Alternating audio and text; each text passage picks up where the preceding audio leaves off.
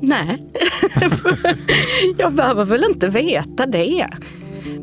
Om jag någon dag skulle få diagnosen Alzheimers sjukdom eller skulle misstänka att nu börjar jag bli sjuk själv, då får jag ju sätta mig in i detta. Då kommer jag veta allt möjligt och, och forskning som finns runt omkring. Men jag, jag har satt den gränsen där. Jag vill inte veta. I den ikoniska filmen Still Alice får litteraturprofessorn Alice Holand reda på att hon har drabbats av en ärftlig form av Alzheimer. Hon ger sina tre vuxna barn möjlighet att testa sig. Två av barnen gör det. Det tredje väljer att avstå. Det tredje barnet vill inte veta om hon kan drabbas av Alzheimer. Precis så var det för Maria Cavalli. Delar av släkten på hennes pappas sida har den ärftliga genen och flertalet i familjen har utvecklat Alzheimer.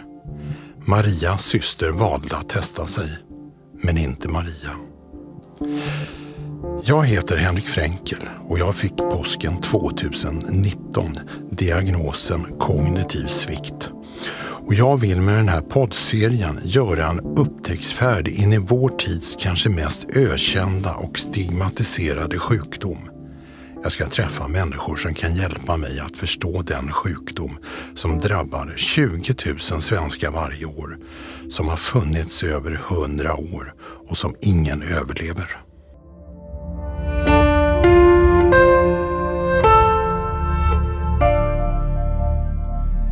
Och här i studion har jag just Maria Cavalli och hennes man Gustav Cavalli. Hej!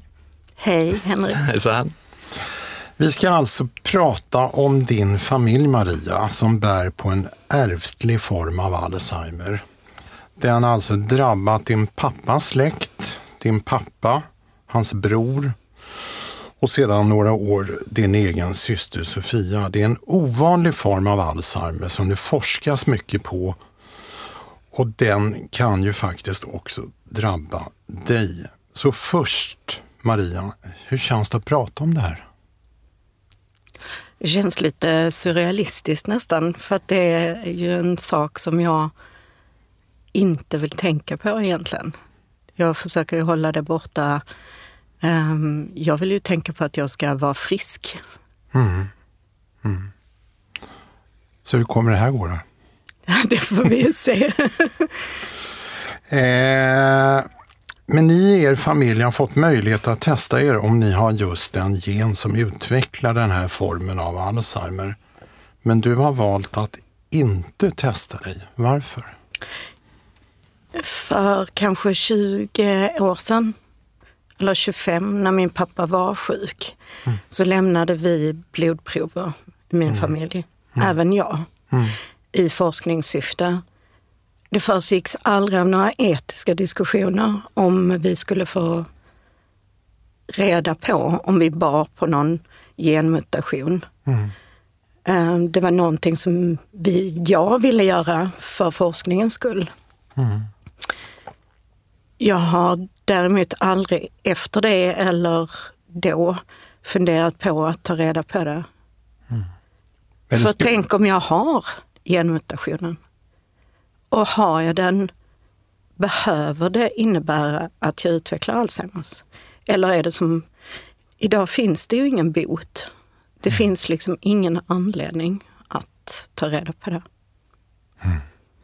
Vi kommer in på det också. Gustav, vi ska prata en del om det här med att leva i en familj med det här hotet. Men vi ska också gå in på hur ni har utvecklat eh, er kunskap om sjukdomen till ett enormt engagemang. Ni har startat det, det digitala vårdverktyget Demenslotsen. Kan du bara göra en kort hisspitch om vad, vad är det för något? Eh, alltså Demenslotsen är ju man kan säga att eh, när man lever bredvid någon med en, med en demenssjukdom, eh, mm. som tas som Alzheimers sjukdom, så är det ett ganska långt förlopp och det är mycket olika skeden och mycket information som man ska eh, få ta del av längs med resan. Mm. Så för att skapa en, en röd tråd kring detta så tittar vi lite på hur gör man till exempel idag när man kör bil. Eh, det är mycket information kring hur man ska köra. Då har man en GPS som vet var man befinner sig någonstans och, och portionerar ut information längs med resan. Vi vill göra något liknande kring informationen till den som eh, är anhörig till någon med en demenssjukdom så att vi liksom eh, portionerar ut eh, relevant information längs med resan kan man säga. Mm. Vi ska prata mer om demenslotsen och även ett framtida verktyg som ni håller på att jobba med.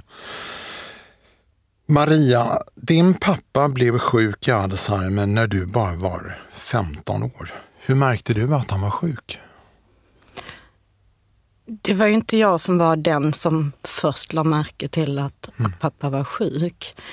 Um, det var mamma som kom till mig och min syster och hon hade liksom samlat på sig en del misstankar om att någonting inte stod rätt till. Hon hade ju dessutom då sett min farmor vara sjuk i Alzheimers sjukdom. Mm. Så hon, um, hon frågade oss, stämmer det att pappa inte alltid vet när, vem som ska hämtas på golfbanan och vems klubbor som ska med och, och, och liknande mm. så. Och då det här är någonting som mamma har berättat för mig efterhand. Jag kommer inte ihåg de här åren kring när han var sjuk. Det är i stort sett blankt faktiskt. För att du har förträngt eller? Jag tror att det var så otroligt jobbigt runt omkring och så är man tonåring själv då och ska försöka ja, hitta sin väg och så var den pappan som jag var van vid, den här starka, häftiga glada, omtyckta pappan som hade koll på läget och kunde ha många bollar i luften. Mm. Han var liksom någon annan. Och jag tror att det, det, var så, det var så jobbigt de åren så att jag kommer inte så tydligt ihåg hur han var i början av sin sjukdom. Hur var det att leva i det här dubbellivet? Att dels leva med en sjuk pappa och sen vara tonåring med en massa kompisar? Ja, men jag, jag försökte hålla de världarna isär de första åren. Um, jag började gymnasiet och skaffade nya kompisar mm. som inte kände min familj och som inte bodde på samma lilla ort där vi bodde och så. För att jag ville vara, jag ville vara en vanlig tonårstjej.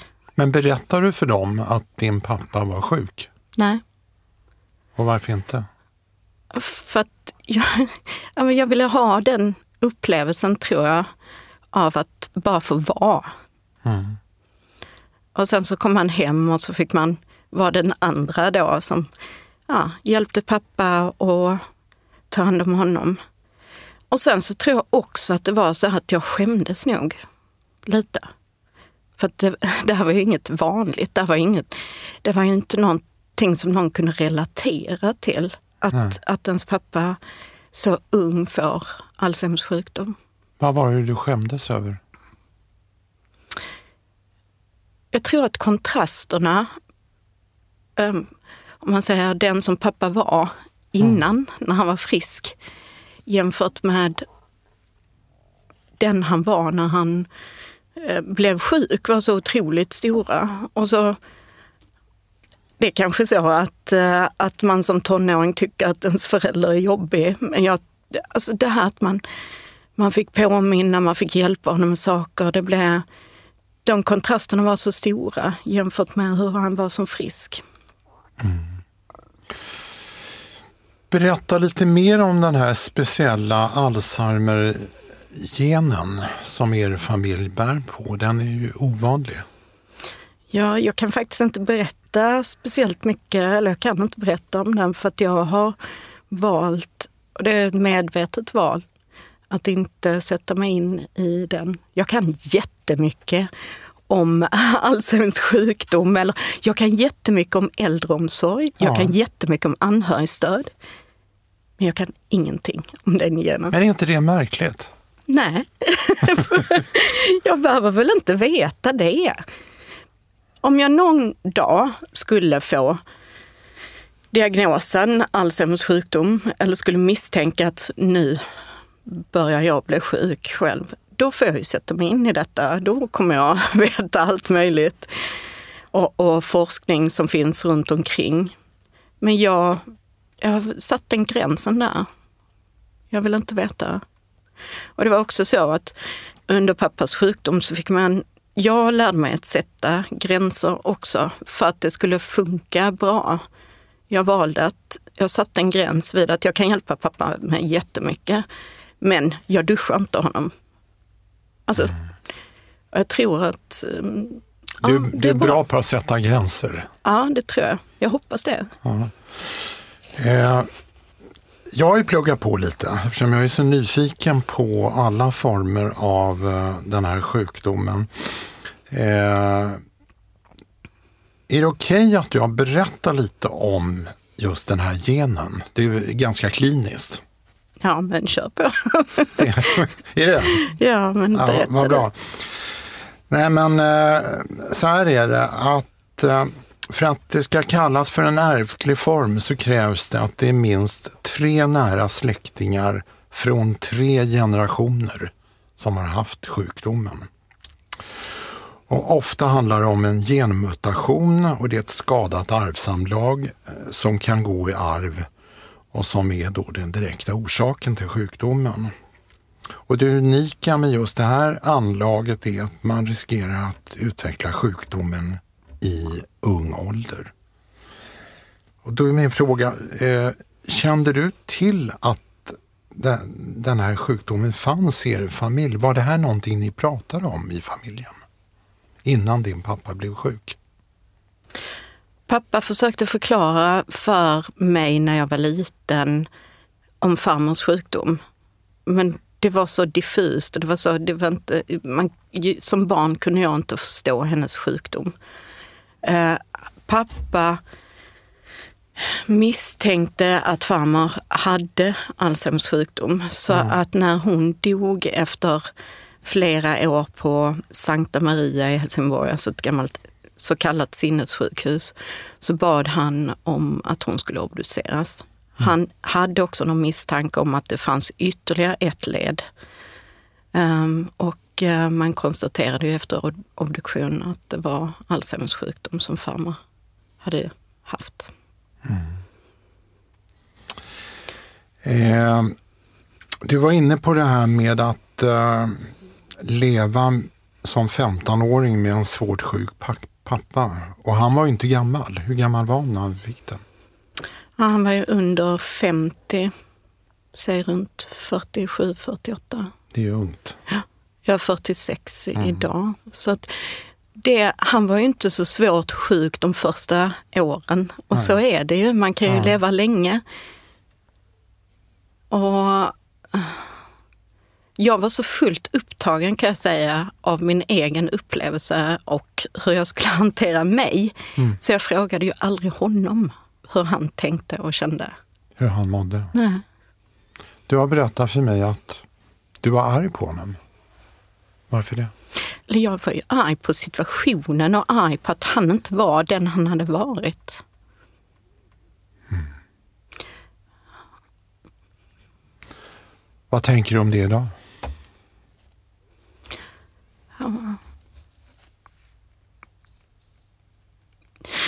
Jag önskar ju att jag hade frågat honom hur han mådde. Mm. Och jag önskar att vi hade fått hjälp att, att ta de samtalen tillsammans.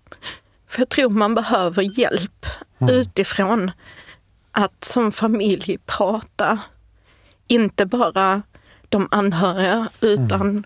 den som är sjuk och resten av familjen. Fick du inget stöd?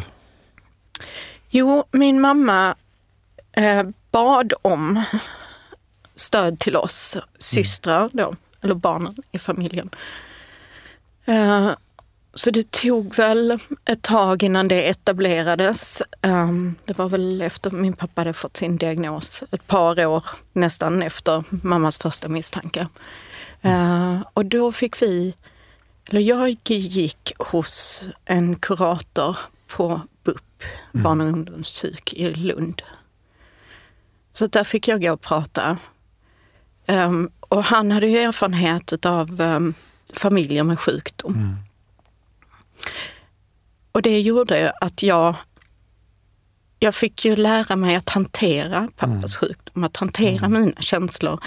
Att, eh, så att det var början till vägen att hitta tillbaka till en fin relation med pappa. Mm. Mm. Det var jätteviktigt för mig. Vad skönt. Jag blir berörd av att se dig. så, att, så att det här kommer bli ett snyftkalas. Eh, lyssnarna får ursäkta oss. Ja. Eh, hur länge var din pappa sjuk? Hur, va, vad hette han? Bertil. Bertil. Pappa. Hur länge var han sjuk? Pappa var sjuk ungefär i tio år. Mm. Och han var, fysiskt var han väldigt aktiv. Alltså mm. han var väldigt stark i kroppen. Han var gammal mm. fotbollsspelare och sådär. Så att, och det som jag upplever så här, som jag funderat mm. på i efterhand, var väldigt skönt. Det var ju att han kunde fortfarande känna igen mig. Ja. Och, så att hans tal försvann ganska tidigt. Men man kunde ändå, vi hittade ändå sätt att umgås och kommunicera ända fram till slutet. Du har också berättat för mig att det svåraste för dig var att se hur andra behandlade din pappa. Ja, men I och med att han kände igen människor. Ja. Um, och han då hade varit en väldigt socialt aktiv människa, mm. ordförande i Hem och skola och haft ett jobb där han hade träffat otroligt många människor. Mm. Uh, det fanns ju vissa som ställde upp och, och var kompisar och tog med pappa till golfbanan och uh, som han fick ett stöd av och som fortsatte vara vänner. Sen fanns det ju de som när de såg honom komma gåendes så gick de över på andra sidan gatan. Hur tog han det? Han blev ju... Uh, nej, men det, jag tror han tog illa vid sig av det. Mm. Fast han inte kunde uttrycka det med ord. Nej. Och det är ju så, det finns ett stigma kring den här sjukdomen. Um, därför är jag väldigt glad att du Eh, och andra börjar lyfta på det locket och berätta hur man som patient eller person med en diagnos upplever och tänker kring sin sjukdom. Din pappa dog väldigt plötsligt. Hur var det? Ja, alltså han var ju så fysiskt frisk eh, kan man väl ändå säga. Eh, och för mig var det ändå en chock. Han hade varit, vilket kan upplevas konstigt, han hade varit sjuk tio år. Men den sommaren när pappa dog så hade jag planerat att mitt sommarjobb, eller vad jag ska säga, det var att besöka honom flera gånger på det boendet mm. där han bodde och vi skulle göra massa aktiviteter. Och sen så helt plötsligt dog han. Mm. Så att för mig var det som en chock och att ha levt med den sjukdomen i tio år så nära och sen så helt plötsligt ska livet bli normalt. Och för mig blev det mm. jättejobbigt. Mm. En stor saknad. Mm.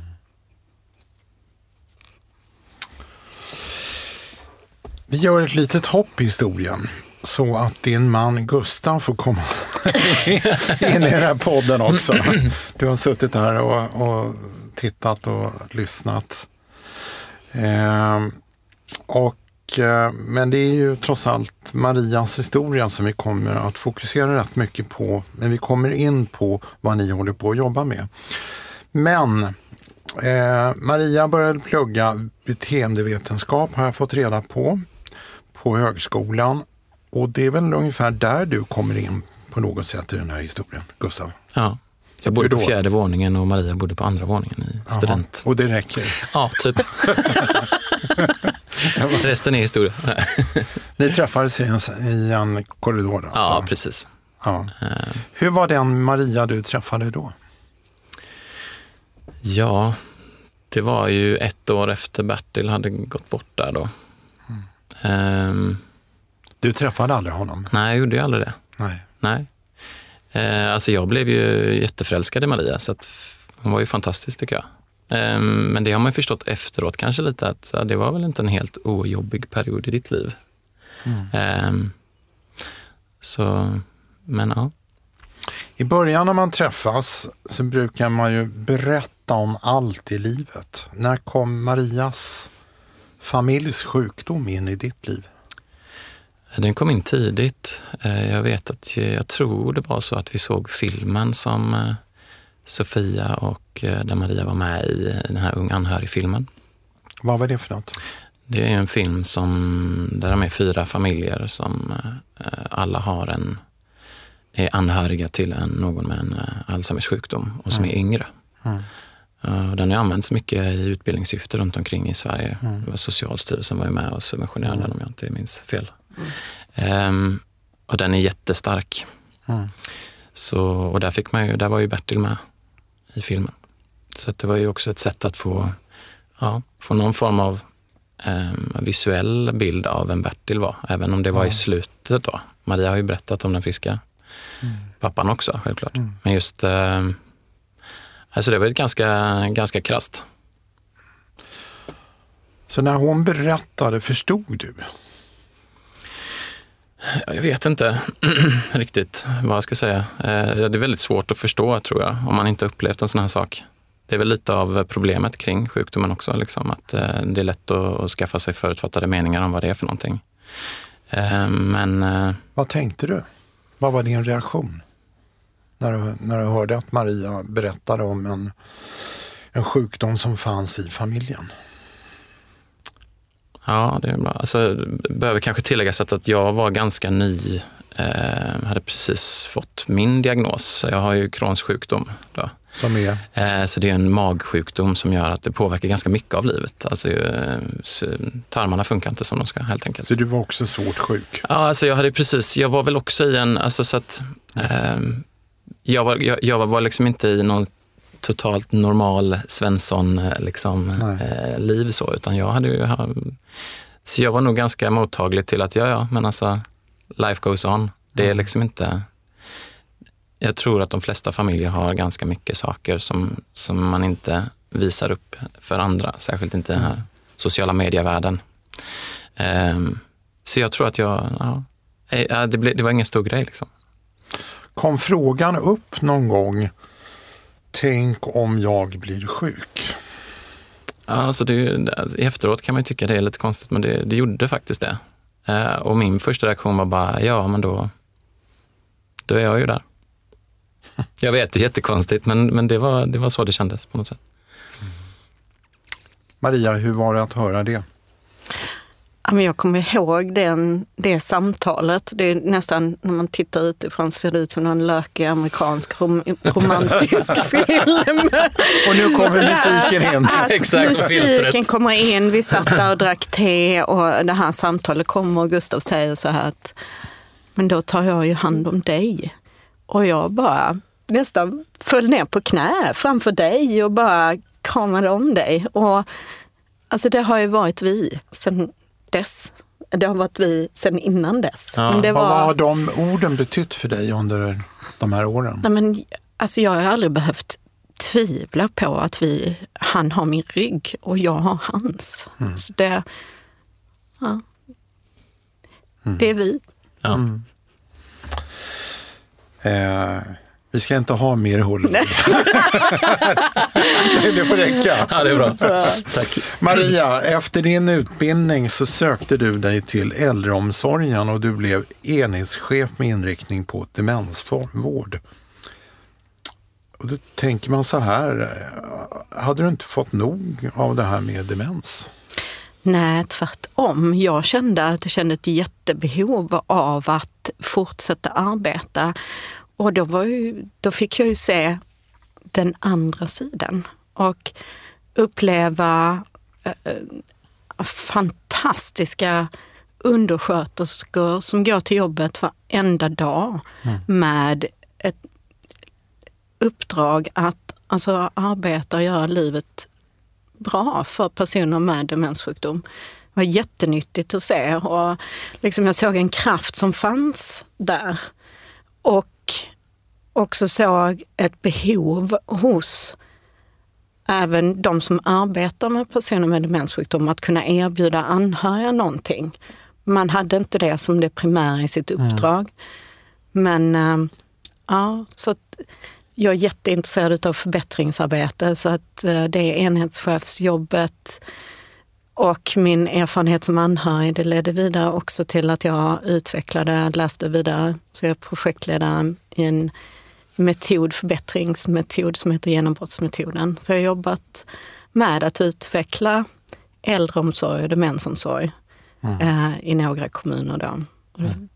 Jättehäftigt och jag tror det som jag, alltså som medias bild av äldreomsorgen mm.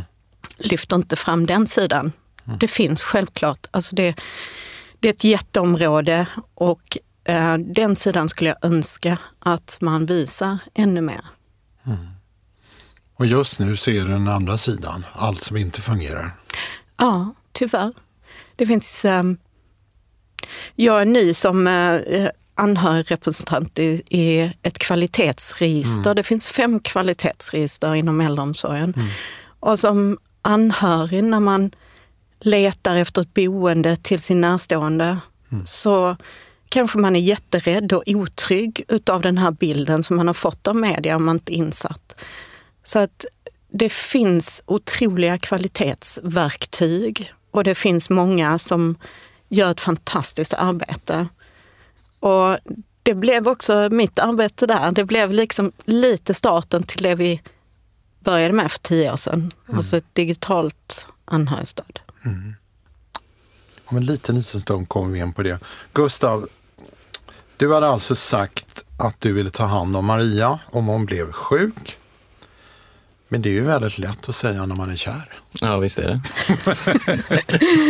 att, Va, eh, vad har man inte sagt när man är kär? Ja, men eller hur, precis så. så att, eh, ja, nej, det stämmer bra. Ni gifte, Ni gifte er och ja. nästa steg är ju att skaffa barn. Yes. Maria vill inte testa sig för hon vill inte veta om hon bar på den här sjukdomen. Men eh, risken är ju att det skulle kunna överföras till era barn. Är det någonting ni har pratat om? Ja, alltså vi, när vi började mm, diskutera det här med barn och så, så var ju just frågan liksom, eh, ja, är det någonting man kan liksom föra vidare, alltså chansen att föra vidare det här, mm. det, känns det okej? Okay? Mm. Och liksom sådär. Um, men vi kom väl fram till att ja, alltså, det finns så himla många... Eh, det, det enklaste hade varit att inte skaffa barn självklart. Och, mm. eh, sådär. För alla. För att, att vara förälder är ju, alltså, man, förstår inte, man förstår inte vad man ger sig in på. Liksom. Eh, allt som kan hända. Och, mm. eh, men sen till slut så kom vi fram till att nej, men det är klart vi ska skaffa barn. Och nu har ni tre barn? Ja.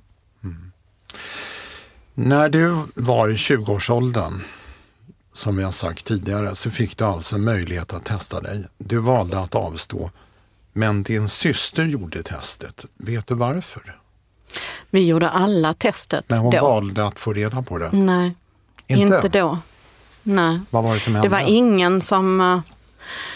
Därför jag vet, jag har, ju, jag har din, din syster Sofia som hon heter, hon visar sig bära på sjukdomen och hon har gått ut med det i eh, media och hon skriver en blogg, Sofias corner. Så det, det har hon själv gått ut och, och berättat om. Så berätta om varför tror du att hon ville veta? Eh, vi, när, när min pappa var sjuk så lämnade vi då blodprover i forskningssyfte. Och, och sen så det som gjorde att Sofia valde att testa sig. Man kan läsa om hennes berättelser, som du säger, på Sofias Corner på ett Alltså det är en fantastisk organisation som hon är ambassadör för som mm. heter Women's Brain Power. Mm. Och som arbetar just för att kvinnors hjärnor är inte så beforskade. Mm. Och läkemedel kopplat till sjukdomar i kvinnors hjärnor är mm. inte heller framtagna. Mm. Alltså så att äh, där på uh, Women's Brain Power och Sofias Corner så kan man läsa om hennes berättelse och uh, hennes diagnos. Men har ni pratat sinsemellan om varför hon tog reda på det men du inte gjorde det? Det har ni inte gjort? Nej. Hur var det att höra att hon antagligen kommer att utveckla sjukdomen? Att hon har utvecklat sjukdomen? Att hon har utvecklat ja. sjukdomen? Nej. Hon fick reda på det för fyra år sedan? Nej, men det är ju helt förkrossande. Mm. Och grejen var den när, när pappa var sjuk så var det ju så långt borta. Man tänkte att ah, forskningen hinner mm. fram.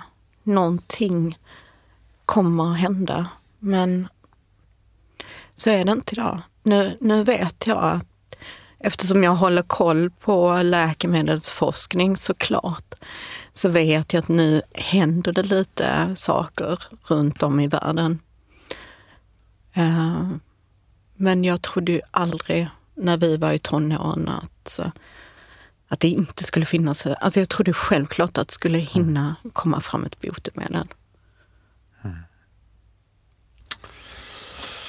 Och det är väl en bra övergång till att ta nästa kapitel i er historia. Nu ska jag sluta peta i din själ, Maria.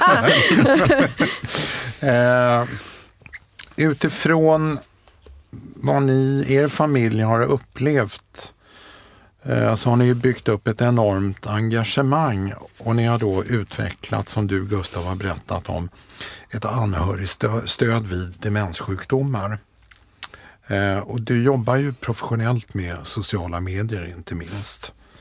Och ni har utvecklat Demenslotsen. Berätta lite mer om Demenslotsen. Alltså egentligen måste man börja Demenslotsen har vi jobbat med i tre års tid ungefär. Men eh, jag och Maria började ju, vi startade ett företag för nästan tio och ett halvt år sedan mm. eh, med en tjänst som heter En bra plats. Och där jobbar vi med 160 olika diagnoser. Så att mm. vi jobbar inte bara med eh, demenssjukdomar. Men för ungefär tre år sedan så, så kom vi fram till liksom att när det gäller just, alltså vi började ju jobba med det här innan iPaden fanns. Mm. Så att det har hänt saker. Mm. Man säger. Vi har uppdaterat vår första tjänst tio gånger ungefär mm. för att följa med. Och um, förväntningarna idag när man söker information det är att man orkar kanske titta på första, eventuellt andra sidan på Google. Mm. Och googlar du demens så får du flera miljoner träffar. Mm. Så sannolikheten att du, att du stöter på rätt saker är ganska, alltså chansen mm. är ganska liten. Um, och det vi kände också det var att det finns så många olika eh, resurser som kanske inte lyfts fram vid rätt tidpunkt när det mm. gäller eh, just Alzheimers sjukdom börjar vi fokusera mm. på. Så att kunde vi på något sätt se till också att, liksom, för det finns ju massa organisatoriska mellanrum mellan landsting, eh, alltså regioner, kommuner, specialistmottagningar, vårdcentraler. Alltså det är ju sån ganska komplex eh, mm. sjukdom och komplex, därför blir ju liksom eh, informationsflödet ganska omfattande. Så vad vi ville göra, det var att vi ville titta på liksom, vi, vi, vi utgick från behovet att på något sätt få någon som lotsar en igenom hela den här processen och håller koll på mig som anhörig över en 10-15 års period. Mm. Eh, man, upplever att det, det finns såna eldsjälar som, som nästan går utanför sin yrkesroll för att försöka hjälpa de anhöriga. Men det funkar ju inte att bygga en verksamhet kring på det sättet. Att, eh, och den har du byggt nu och den, har, den är igång sedan två år tillbaka? Exakt, det finns ett tiotal kommuner. Och det, det intressanta var att vi jobbade... Ett, och var hittar man den på nätet? Ja, demenslotsen.se. Mm. det, det som var intressant var också arbetssättet. Vi jobbade under ett års tid utan att koda någonting. Mm. Så att även om det är en digital tjänst så, så fick behovet vara det som var i centrum. Mm. Och också att vi fick fånga in massa olika yrkeskategoriers vad, har, vad, vad kan vi, del, vad kan vi liksom bidra med? Mm. Vilket innebär att resursen som redan finns till exempel ute i kommunen, den kan helt plötsligt komma in mycket tidigare eftersom regionen är den som är först kanske. Mm. Men om inte de vet om att kommunen har resurs i det skedet så, så missar man ju den mm. möjligheten. Då. Mm. Maria, hur har demenslotsen tagits emot? Väldigt, väldigt väl. Um, Och vi gjorde ju det här utvecklingsarbetet tillsammans med eh, Helsingborgs stad. Mm. Ett nätverk med demenssjuksköterskor i Skåne. Ett nätverk med Silvias systrar i Skåne, primärvårdsnätverk och självklart då tillsammans med anhöriga. Eh, när vi lanserade lotsen så fick både vi och Helsingborgs stad samtal från, eh, från personer som själv har en diagnos. Som sa, finns det här för mig? För det här är precis det jag skulle behöva. Och vad tänkte du då? då? Ja, men det blev så uppenbart att det Alltså, man hade varit så otroligt fokuserad, och det behövde vi såklart vara, på anhörigas upplevelse och deras behov av information och stöd. Så när man tittade upp och, och liksom hade samtalen med de personerna som ringde så var det ju så uppenbart att självklart ska vi ta fram någonting som guidar en person som har en diagnos. Mm. För att det är just det där att sålla information och att det kommer vid rätt tidpunkt så att man kan veta vad man ska göra nu men också en tid framöver. Det, det passar ju perfekt för de behoven som de här personerna som ringdes har. Mm. Och Gustav, det finns ett namn på det här pinfärska projektet. Mm. Alzheimerguiden. Mm kallar vi det som vi nu eh, sitter och skissar på att bygga. Och eh, när kan det vara på marknaden? Alltså vi hoppas ju på att eh, ha den ute om ett år. Ja. Ungefär så till hösten 2021. Ja. Eh, och, det som är intressant den här gången är att vi kommer eh, vi vill verkligen engagera så många som möjligt. Mm. Vi är ju ett företag i grunden som, som, som driver det här. Mm. Eh, och då brukar man ju kanske ha tänket att man ska hålla tyst om sina saker. Och man ska mm. liksom sådär. Men eh, vi tänker tvärtom här nu. Det här behöver, behöver, behöver nästan bli lite som en rörelse. Mm. Alla måste med. Vi måste eh, lyfta på locket kring det här. Det är ju väldigt konstigt att den som är sjuk inte äger sin sjukdom nästan, mm. när det gäller Alzheimers. Och när, och när, Maria, har man nytta av en Alzheimer-guide? Om man är patient? Inför en utredning men även efter. Redan när man börjar misstänka att det är någonting? Jag hoppas att äh, guiden kommer att vara sådan. Äh, det är så vi har tänkt med och gjort med demenslotsen. Mm. För redan där, innan man har fått en diagnos, har man mm. många frågor. Man har också nytta av att veta hur ska jag tänka under utredningen? Vad behöver jag komma ihåg? Och inte nog så viktigt, andras erfarenheter. Mm. Det behöver man ta del av. Så därför vill vi ju att så många som möjligt som har fått en diagnos vill engagera sig i det här projektet och dela med sig av sina upplevelser. Och en av dem som engagerar sig Det är faktiskt jag och min arbetspartner Gunilla Steinvall i vår nya stiftelse Alzheimer Life. Vi har bestämt oss för att vi vill vara med i det här projektet. Jag tycker det är otroligt spännande. Därför det, det här är ju precis vad jag efterlyst i min podd och eh, i min blogg Patienten glöms bort. Det är mm. som om, jag, skrev, jag har skrivit det flera gånger, det är som om patienten blir omyndigförklarad i samma stund som man får sin diagnos. Så att ja, det här är otroligt välbehövligt. Eh, Maria, vad känner du att Alzheimerguiden kan ge mig och alla som har fått någon form av diagnos, tänker du? Min förhoppning är att man ska känna ett slags hopp om att det finns många bra år kvar. Mm. Att man ska få ett stöd och kunskap om hur man ska må så bra som möjligt, så länge som möjligt. Mm. Eh, så att det underlättar för alla. Mm. Eh, men framför allt för den som får en sån här diagnos. Mm. Eftersom vi kommer jobba ihop så kommer jag löpande berätta om vårt arbete i min blogg också.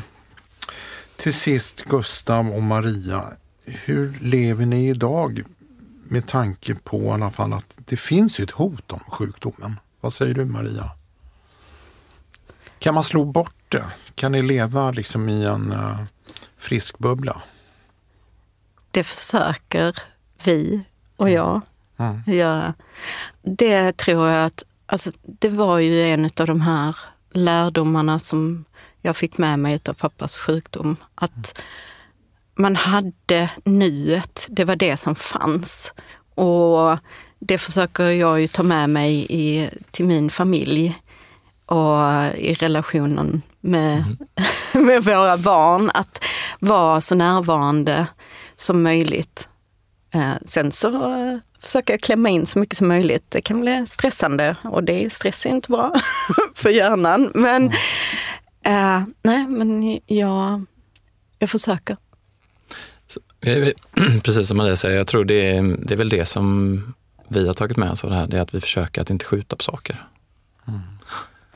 Så får man ju inte leva som om det inte finns någon morgondag, för då, det är inte bra ekonomiskt och så till exempel. Utan man får ju självklart, men, men just att, eh, nej men det var väl därför vi, vi startade vårt, vårt företag för tio år sedan med två små barn till exempel. Det kanske inte var den bästa tiden, men varför, vi måste göra det här nu liksom. Mm. Så att, eh, ja det är väl det. Maria och Gustav, tack för att ni kom och berättade om er historia och lycka till med ert arbete. Det är, det är otroligt viktigt det, det ni jobbar med. Eh, ni använder era egna erfarenheter. Jag tror inga andra kan göra det bättre än ni. Och så tycker jag att ni är urhäftiga.